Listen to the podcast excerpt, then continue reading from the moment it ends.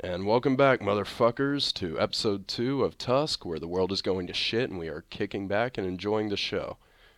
Here today, we welcome back Marquis, who y'all will most likely remember from episode 1, and we'll be introducing another guest who we have, who is also an old buddy of mine. We will be referring to him as Mr. Picasso in this episode. Welcome, Mr. Picasso. Would you like to introduce yourself? Give us a little bit of your background. Thank you, uh, Tusk, for having me on here. And uh, of course, I guess a little bit of background that I have on, I guess, why I should even be on this podcast to begin with, I guess you should say, or why this podcast in spe- uh, specifically. The topics that are being discussed here, as far as what's going on in the world, politically, geopolitically, philosophically, um, within multiple layers of basically the human species and how we interact and power and things like that. Um, I've basically always studied these things ever since I was a little wee little lad, you know, little little kid. It just intrigues me, man. It just does. Hey, that's a good a reason as ever. And like I said, we have our guest Marquis back on air, where hopefully we can have a very productive conversation between the three of us. And let's get the shit started. The first topic is a very recent event, unfortunately, a tragic natural disaster in the state of Florida, Hurricane Ian. I haven't gotten around to finding the official death rate so far, but I've heard that it's into the dozens. So, uh, unfortunately, most of them being in the southwest, west coast, around generally, I believe, the Tampa area. I may be wrong on that. Yeah, I think I think the death rate now, as if an hour ago when I checked my phone, was at least sixty-two. 62. Yes, at least sixty-two, and um, I Hurricane- believe is also category five. CNN is now reporting at least 109 people have been reported killed by the hurricane. Yeah, 109. there we go. Damn. So that and that's just within a short time. It's a Cat 4. Uh, I can't remember. Mark, we did, do you remember if it ever hit uh, Cat 5? I do not specifically recall, but what I do specifically recall is that it was immediately politicized by the left and used as a cudgel to bludgeon Governor DeSantis. Right. Yeah, I, I caught a lot of that on the news too. Um, Picasso, what are your thoughts on that specifically? Uh, what are your overall opinions on Governor Ron DeSantis? So DeSantis is somebody that I've been tracking for a very long time, and he's kind of some sort of unicorn in the Republican Party. And let me explain. Of course, Trump, he's the biggest unicorn of the Republicans, but he's completely changed the Republican Party. And Republicanism kind of had this foul mouthed taste to it within the general public that, at least if you watch just the media, would um, make you assume or when I've had personal conversations, people just have this um thing about republicanism being a Trump thing now, which it is turning to. But DeSantis seems seemed to be somebody that was not a Trumper. That was um a DeSantiser.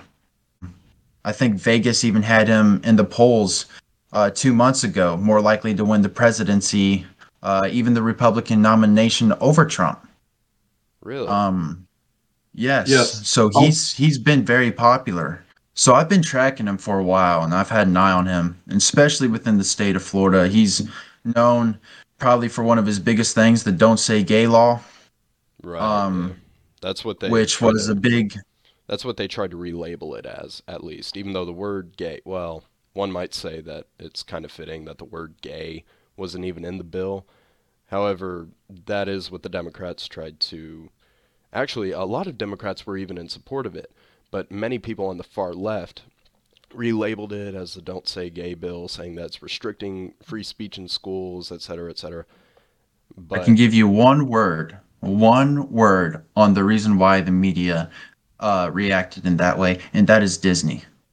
Okay, That's because right. what this uh, no gay law was, what this bill that was passed, was basically uh, it was a big tax for these corporations like Disney. So Disney was not paying their taxes as a separate because they were claiming to be a separate state Right. from Florida.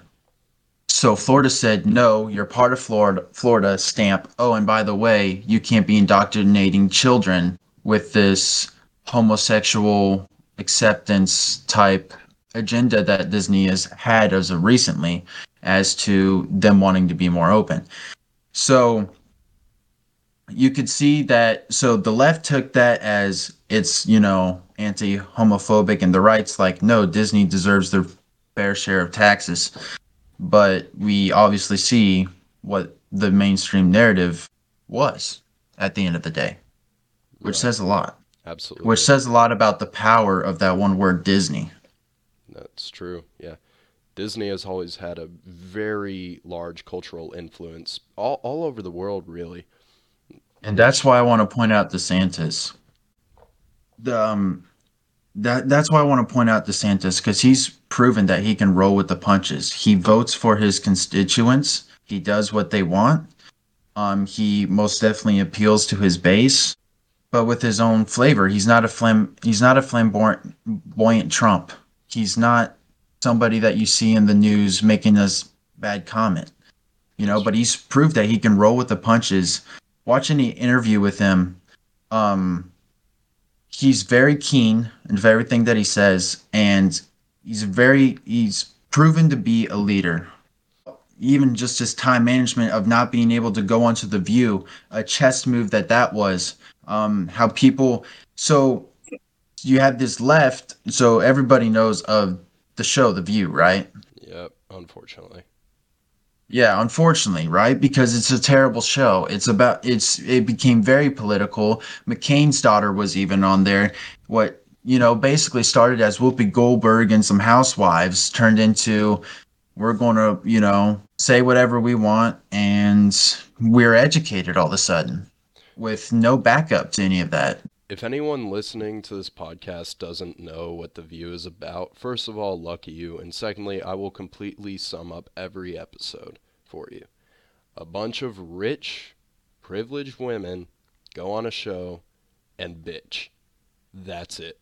That, that is the entire show. They bitch about shit they don't know about for how the fuck long are the episodes? I don't even fucking know. That's the entire show. Yeah, ba- basically, I mean it's it's basically Oprah times 5 Yeah, basically. and it's n- not uplifting. Right. So it sucks. Yeah. Marquis, do you have any comments on that? Ron DeSantis, the Florida situation, Disney, The View, any of it? Uh, yes, back to DeSantis a little bit. There were some polls done at conservative conventions in the past few months. I specifically remember one at a Turning Point USA where DeSantis was either shown to be very competitive with Trump, and in some, he actually polled ahead of him. And these TPUSA polls, these other right wing conventions, and all that, this is really important, especially for the primaries coming up, because this is showing where the energy of the Republican base is.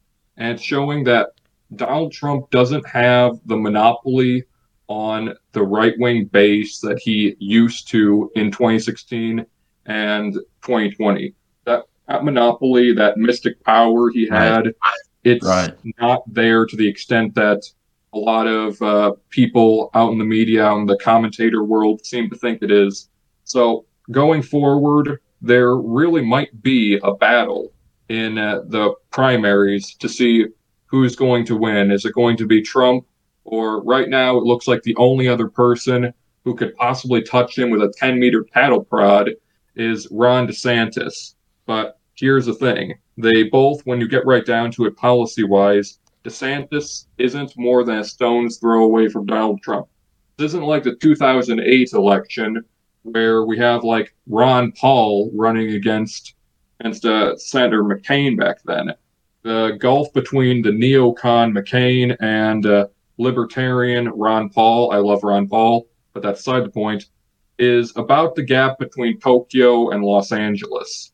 So the Overton window, the Very range true. of acceptable opinions in the Republican Party, it it's not as wide as it used to be in that respect because it looks like it's an argument between t- Tweedledee and Tweedledum, but that's a, that's another thing that I wanted to pivot to, and we were talking about earlier that uh, there seems to be a chance for a real realignment in the Republican movement because the power that Trump had over the electorate is, like we said, kind of broken right now.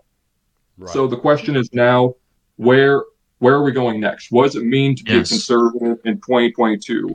It- Are we Right. going to revert back to neoconism, or are we going to go go towards the libertarians? I hope we do. In fact, I hope we go towards uh, the anarcho-capitalist wing of the libertarians. That's just my radicalism. right. Or are we going to choose something totally different? I don't know. And uh, it's a very exciting time to be alive, and the right wing libertarian politics work. Indeed, it is. That that's something that I have really noticed is as similar as most Republicans are, policy-wise, the Republican Party has become very shattered, but the shards are very, very close, even touching in some aspects. In fact, it seems that it's become two different political parties for the most part. It's Yes. become you know you have your never trumpers it very pro trumpers and then right. you know, Right. people who could give or take which that that's very a very small minority. Most people either love trump or hate him. Let's But- point out And to Trump. however i've noticed i've seen a few different polls and most polls i've seen show trump in the lead for republican primaries in polls. However uh, with the whole mar-a-lago raid and the january 6th debacle it does seem like his grasp has slipped but has increased tenfold among people who Hmm. already support him either way. Some people think that's true.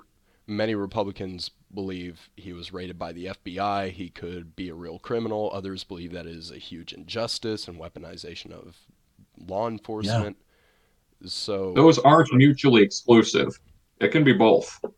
Right, I would argue that most Trumpers believe that. Uh, I'm referring to a group of people as Trumpers, believe it or not. Um, but uh, that the people that follow Trump, I would say a majority of them, up to ninety percent, believe that he was that the raid was unlawful. That it was absolutely. a huge power within the um, deep state and it was out of balance and how dare you do this to an ex-president so but yeah there is a break off between trumpers. And- but is. i do want to bring up some important thing because marquis was saying that um, it's an exciting time to be uh, young and to be a right winger right now. And what are what are we to do? What what is the because trump doesn't have his pull. And i'm going to make the argument on the opposite. And i'm going to say trump very much still has a huge pull. And uh, i'll give you an example just from my state in missouri josh hawley. Um, josh hawley is now a do or die trumper and trump endorsed him. So we we're seeing the people that trump is endorsing they they win first off. That's a big big big deal because it says a lot about what the people think. They win. Two these guys that were winning maybe they were some of those republicans that were sometimes trump you know because trump he can go to a sometimes trump and he can make him a trump no problem and they become Trump and they're all Trump and that's what they preach to their constituents. It's like you can tell that Trump is giving them the template to win. He's saying, say these things, do these things, vote for these things. And they're winning. They're winning and he's endorsing them. And I think the Congress is still very flooded with a lot of Trumpers right now. Definitely, and that's that's why I hesitate to say that his grasp on Republicans is loosening because I believe the biggest reason why his grasp might be loosening is because of Ron DeSantis. Because Republicans see DeSantis and they say, hey, Trump already lost. He has a lot of baggage carried with him. Maybe we should turn to somebody new, somebody fresh without all Right. that personal baggage. Right. However, they will not hesitate to back Trump with no Look at other options. DeSantis. Okay, after this all, I is mean, somebody that DeSantis was endorsed by Trump. Yeah, and like I said earlier in the podcast, this was somebody that I've been tracking, and you could see his earlier his mannerisms and his uh at the very beginning of his um term as governor, the way that he would politicize himself to the way that he's politicizing himself now at uh peak attention. He's taking stuff from Trump all the time. He's doing the mop, he's doing the mimicking of his political adversaries, giving them nicknames, mocking the uh, news. Uh, he became famous for that during the Corona um, vaccine and the Corona lockdown. Um, back in those two years of the government shutdown, he was a big no masker. Florida is a no masker. People from California come to Florida and be free. You know, he became this guy that bullied the left wing uh, wing media too. Is straight out of Trump's line you know so we see how he's changed and evolved to be a trump in his own manner but he's a more controlled temperament trump Definitely. He's, Indeed. One of the things that I have seen that both uh, Trump and DeSantis use a lot is that it's an appeal to populism, which is a a very Yes. old philosophy, has very deep roots in the American tradition, but is it morally right that that's another question right there. But yes i the- think it's the only morally right way well it depends on how you define populism though we can I'm get talking about that. as a political ideology, not a tactic. Like this like a definition Okay, this is a appeal to the people against against the power of well, historically it was against big business. You see this with William Jennings Bryan and his crusade against the gold standard. You will not crucify America on a cross of gold. And uh, it could also be diverted against big government. That's one of the things that Trump and DeSantis are latching onto. But at its core, it's a groundswell of the common man against some powerful, seen to be oppressive force in society. We've seen a metamorphosis from that powerful force being in the past in the 19th and the early part of the 20th century, the progressive era I'm talking about, that used to be Right. big corporations, the trusts, busting the trusts, Theodore Roosevelt, Sherman antitrust, all that. And now it's being directed against government. But here's the thing though populism as a political doctrine is very light on actual doctrine. That's the thing. There aren't too many, many people who will go out and write a tract about it. Same cannot be said about classical liberalism, socialism, uh, conservatism, even, even though conservatism takes most of its quote unquote doctrine, such as from inherited tradition and history. That's why there aren't as many tracts on conservatism as there are on socialism, which is a purely doctrinaire philosophy. So, without this bedrock, this base of doctrine, a framework for thinking, a framework for future political activism, populism is by its nature an intrinsically unstable philosophy, and it's why the original populist movement collapsed, I would argue. It's unsustainable because people can't pass on the ideas as well as you could pass on the ideas of libertarianism, socialism, conservatism, syndicalism, anything like that. well because Doctrines that haven't been written. It's hmm. unstable. right? Because it's a lot i think a lot of different variables on the reason why it's not as popular you know it's not as extreme that's one thing humans are very particular about their extremes they want the specifics you know either you're a master of your job or you're a loser you know like this whole thing right but i think what we need to be asking ourselves is why is the power getting more to the populace now why now why at this moment? What led up to this moment? I, You know, I really couldn't answer that 20 last years in question. the Middle East. and the business cycle. Um, I would say techno. I'm talking about as far as the sensory and politics from this way forward. I think it has a lot to do with technology.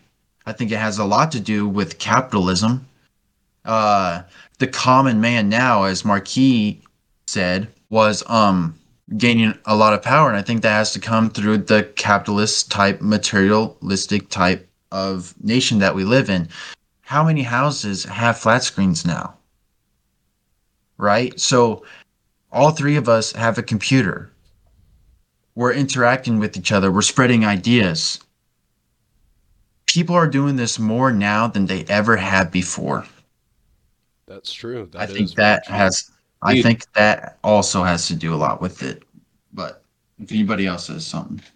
Well, it is hard for an ideology like populism to become as popular as, say, Marxism or capitalism, because after all, populism is a very broad is a very broad ideology.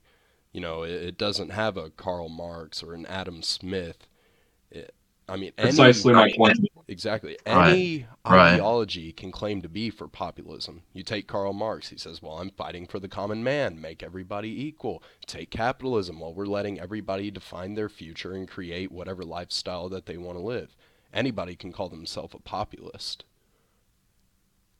Indeed. One of the Right. dangers we stray into with populism when we just look at historically what populists have been for. Again, doctrine wise, we're kind of out in a gray zone because pop as far as populist doctrine, there is no populist doctrine. Just go by what they've done in the past. What have they done in the past? You've got Williams Jennings Bryan crusading against the gold standard. Why is he doing that? Because he wants to inflate the currency the original populists in this country and around the world more broadly, inflationism and crank monetary theories are a common strain through all of populist thought. I shouldn't even say that because populist thought is a little bit of a misnomer, but populist action, let's call it, they're historically they're in favor of growing the currency supply. I uh, in order to help debtors mostly and uh, paying off debt and all that. The difficult thing is that uh, inflationism doesn't actually work. The very bad economic theory. We really need to avoid adopting that, and uh, so far we haven't done a very good job at avoiding that because Donald Trump was the biggest spender in U.S. history, and uh, Joseph Biden is probably going to surpass him at the rate he's spending right now. Just today, Fox News reported that we crossed $31 trillion in the federal debt. So that's all nice and peachy. And uh, this is, of course, being financed quite a lot by the printing of money. The printing press goes burr, as the popular meme goes. Yeah, just Biden about say- already he already surpassed Trump as the biggest uh, spender in human history. Did he really? Really? Yeah, he already did. That's so great. Trump Trump already was. Um, and we We're not even. we can get a fact checker term. going. We're not. But even yeah, halfway through his Biden Biden is only two years in, and he already surpassed Trump. And a lot of that has to do with the COVID relief bills, Peachy. stimulus checks. He's not keeping the Federal Reserve in in check. He's not, and uh, you see his weakness. He he's literally tweeting out to the oil companies or tweeting out to the Federal Reserve, "Oh, you better listen to me." He, And then what do they do? And they're like, "No, fix fix your stuff with the Federal Reserve." The oil company says. The Federal Reserve goes to Biden. No, you pass this bill. We gotta freaking get this money. You know, gotta print it out. Somebody's. You know, where do you think money comes from? He just doesn't understand basic economics. Well, according to AOC, money comes from trees. That's why banks have branches. Oh my Hey, god. You know what? That's a good one. Yeah, I- I That's a good one. You got to give props where props is due. A- AOC is crazy, but Yeah, yeah. Well, uh, Yeah. I don't think she said that. I did. I saw it in a meme. Don't. Oh, okay. Yeah. Meme culture is also big part of the political spectrum now. It really is. I know this sounds like a joke, but memes can actually make a, a big difference. Like they Without a doubt. Again, uh, They can be a checkmate. I know people are probably going to be laughing at this, calling me a fucking idiot, but I mean it's it's society, it's information spreading or misinformation, however you want to put it. Johnny Depp, Amber Heard. You you mix you mix comedy with political activism. It's it really can go a long way. It's just a That's new a- medium of providing information. It's the pamphleteering of today. It- But it's, I wish we would go back to pamphleteering to uh, build off the theme that we talked about in the last podcast that the complexity of our civil discourse has gone inexorably downward from um, the uh, George Washington's farewell address, the Virginia and Kentucky resolutions, or or uh, any of the, the uh, documents that were penned around that time.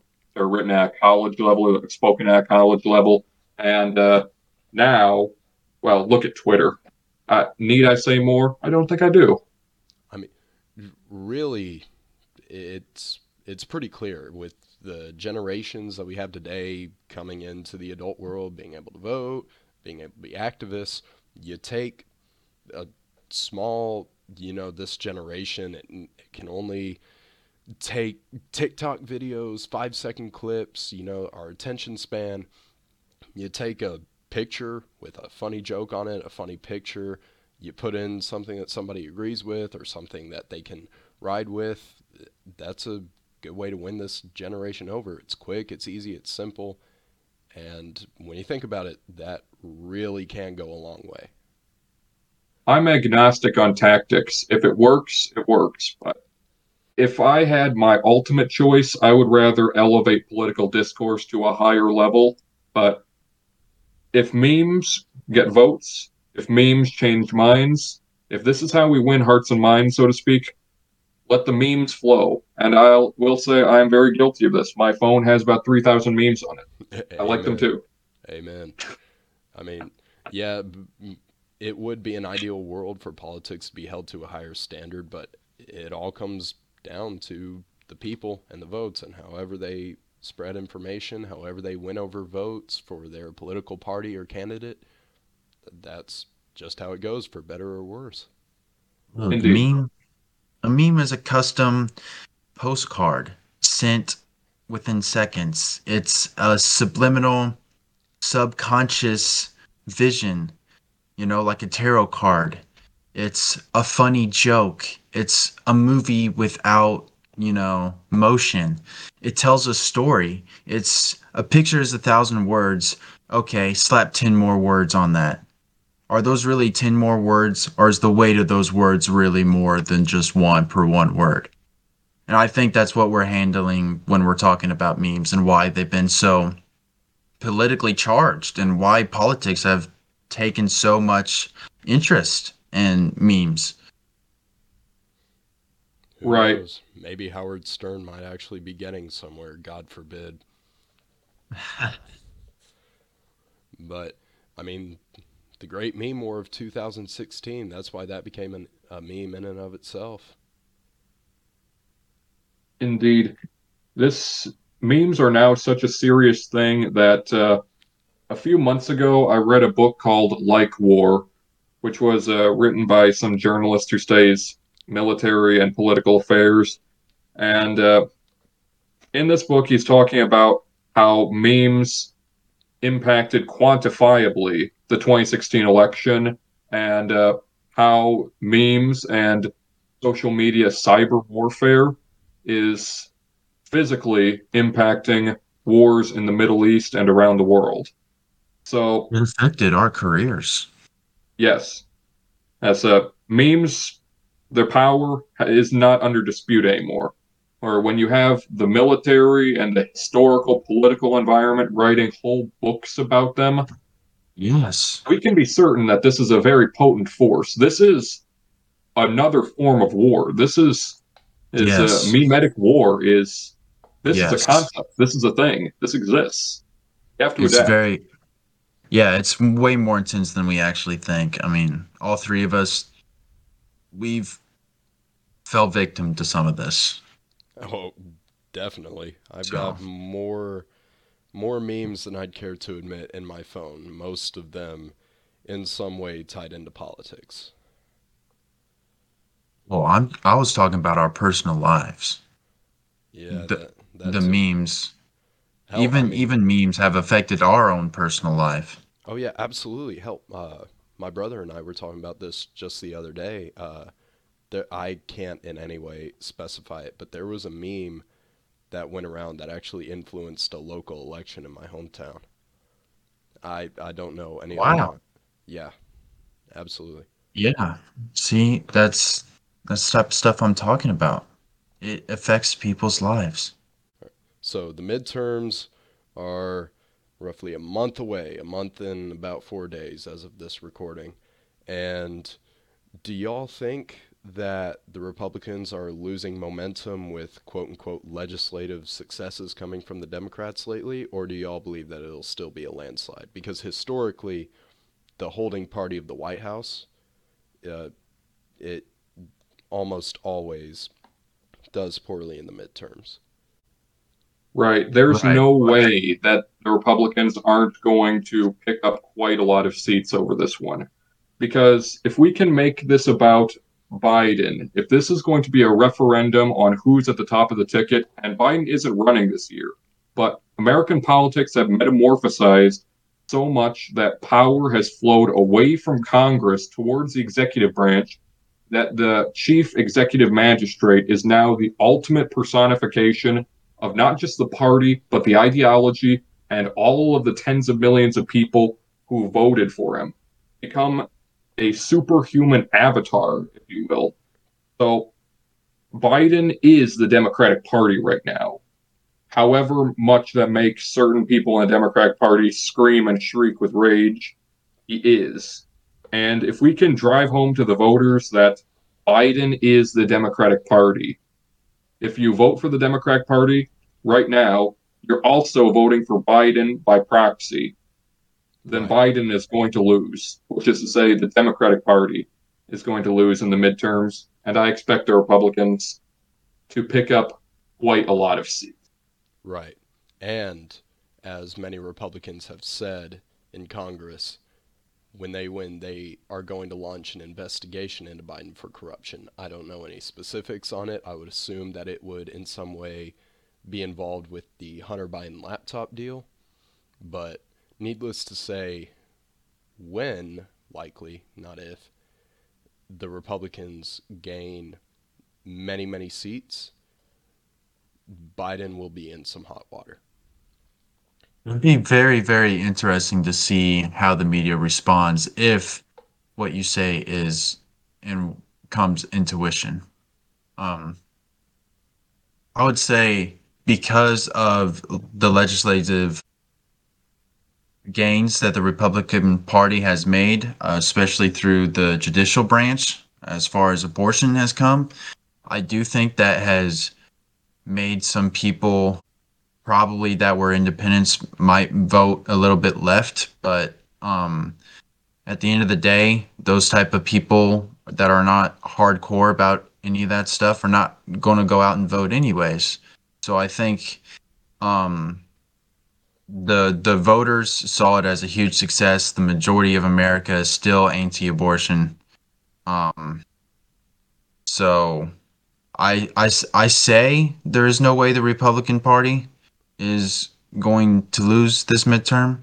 Um, again, because uh, Tusk, you said, um, historically speaking, right, the president's party almost always loses.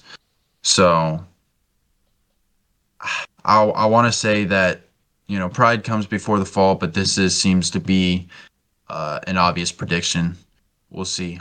We'll see what happens. Um, we'll see how many left. It would be very interesting to see how many left wing voters Right. um, go out there and vote. I would say that the majority of America, actually, according to many polls, the majority of America is, for the most part, pro choice, at least in many circumstances. However, I don't think that abortion is going to influence the midterms as much as many people say it will.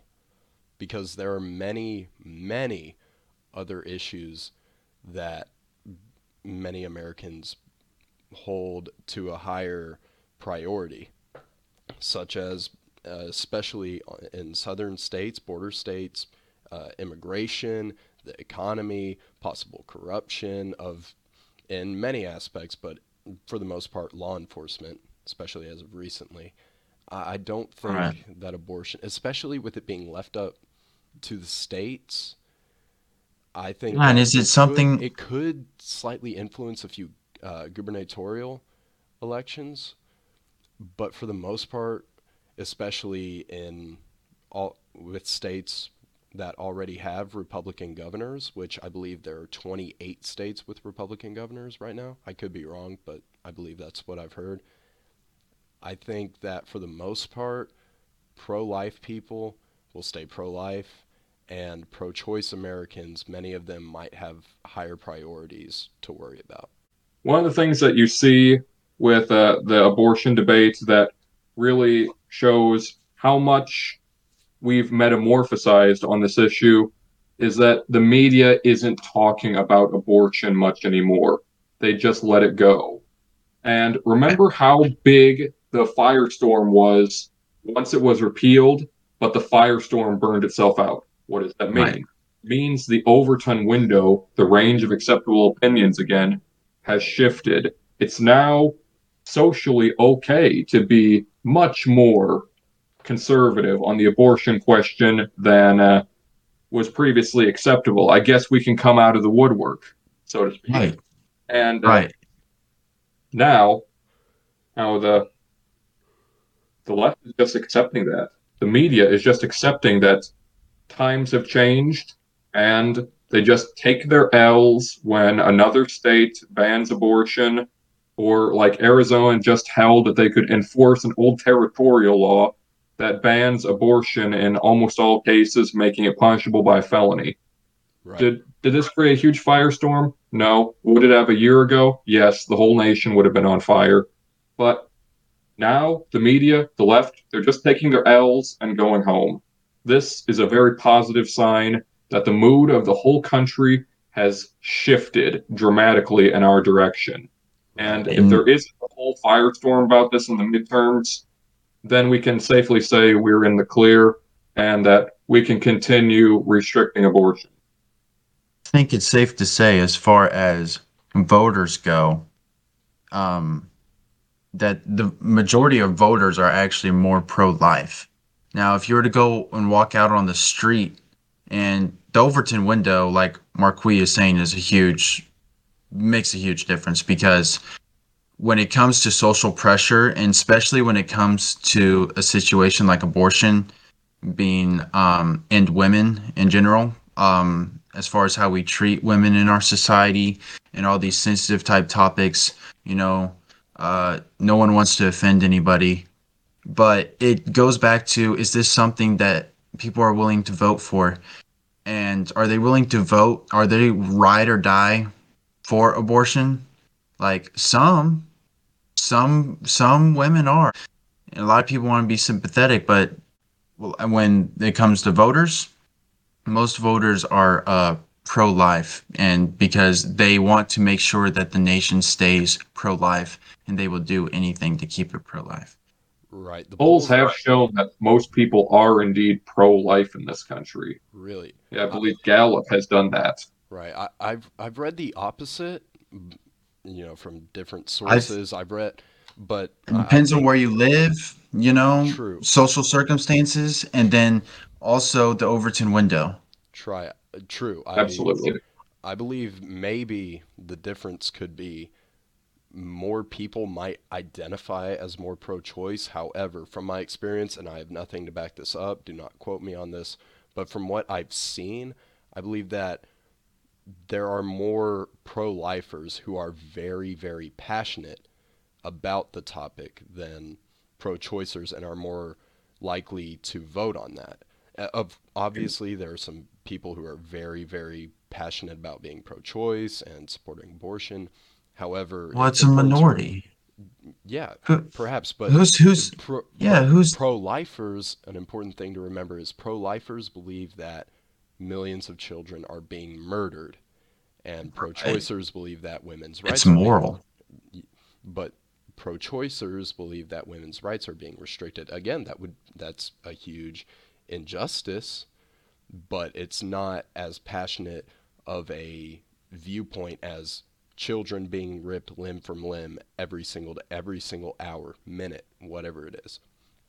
Yeah, and then that's when we come back to humans. They want their extremes, right? They they say it's you know death, it's murder, and then some people are like, look, I should have an abortion the day the baby's being born. Now, how many people are radically actually about that? That's a strong minority. True. Even When I say strong minority, a vocal strong minority. It doesn't take much to change anything. It only takes 1% to change a nation. You know that through the Revolutionary War. Absolutely. But I do want to say that it, you're right. You have a great, great point that it is the pro lifers that are very strong about it. I mean, the people that are pro choice, they're strong about it because they've either had an abortion or they've had somebody close to them that's had an abortion. That's typically what it is.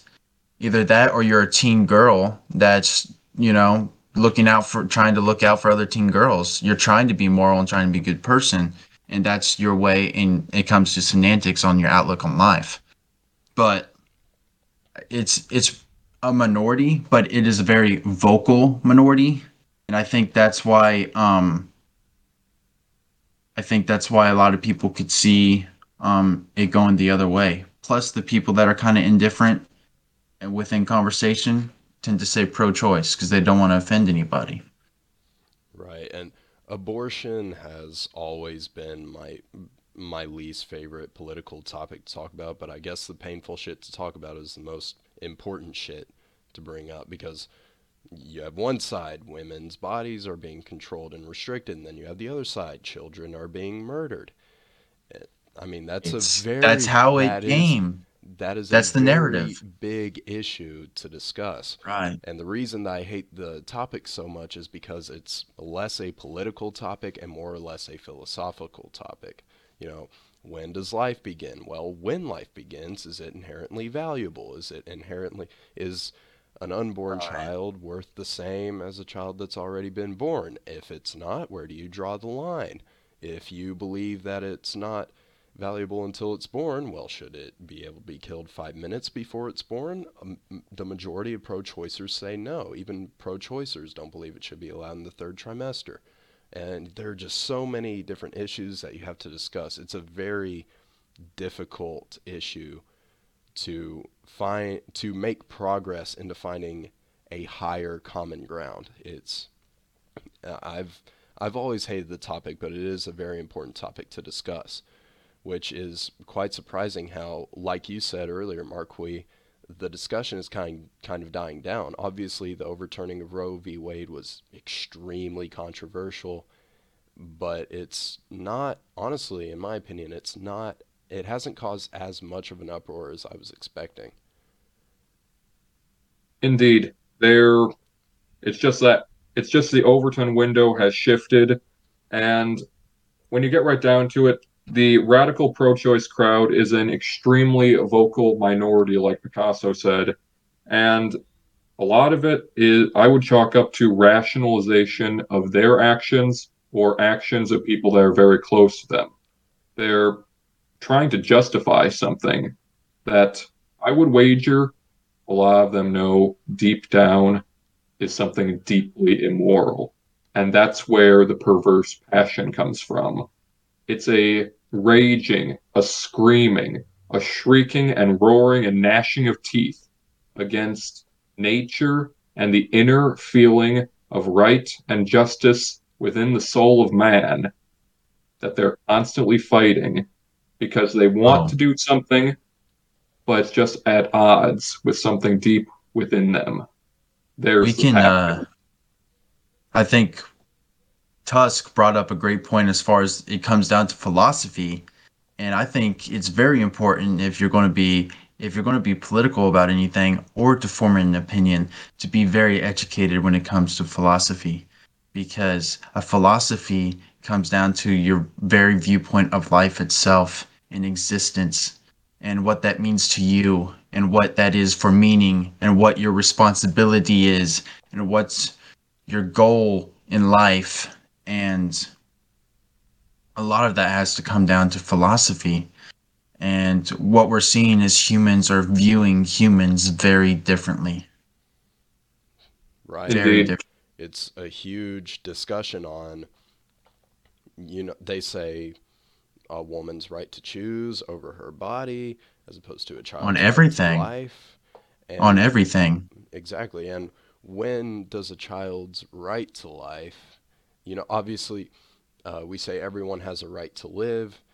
Well, in, Right. cer- in certain cases, you know, people have the right to defend themselves against a home intruder. Uh, you know, somebody breaks into your home, at least in certain states, you have the right to end their life. And many pro choicers use this argument if a child is growing inside a woman's body, she has the right to kill. And then pro lifers say, well, that's a choice that you made. You can't invite someone into your house and then shoot them for coming in. We're avoiding a very important word even though we've mentioned philosophy already. And since we're on the topic of abortion and that is religion because religion is a type of philosophy. And i mean you could see the division with, even within the political parties of the republicans tend to be more of that conservative bible thumper and the democrats tend to not be as religious right? So and this comes down to another big court case right uh on evolution what was the trial called um The Scopes monkey trial. the Scopes monkey trial. That trial has to come down to how humans are viewing other humans. Do we view ourselves as monkeys? Do we view ourselves as a cr- as an individual created by God, higher than angels? I mean, how are we viewing ourselves? That we're constantly debating. Yeah, definitely. I mean, I always try to avoid using religion and politics, but there does come a point where, I mean, religion They merge. religion where whatever you believe, religion does incorporate itself into our lives and it does in many ways. It is a type of philosophy and arguably whether you believe it or not, it is the most widespread and important philosophy in a sense where you know even many uh, non-believers, many atheists say that they are in a sense spiritual. Hell, I know a celebrity, Corey Taylor, the lead singer of Slipknot. He's an atheist, but he still believes in an afterlife. He believes in ghosts specifically. He believes that, in his words, the energy from your soul, uh, I'm not sure what exactly he believes a soul is, continues to move into a spiritual realm of this world and can, at certain points, phase themselves into being faintly visible by humans. Religion and spirituality heavily, heavily influences the way that we see the world, whether you believe in a God or not. Indeed. I often And- get back to a quotation. I believe this was from Sir Isaac Newton, but uh, of course I may be incorrect. That the first gulp of science will make any man into an atheist, but the bottom of your glass, God will be waiting for you. That's The a great one. science That's pretty deep. Yes.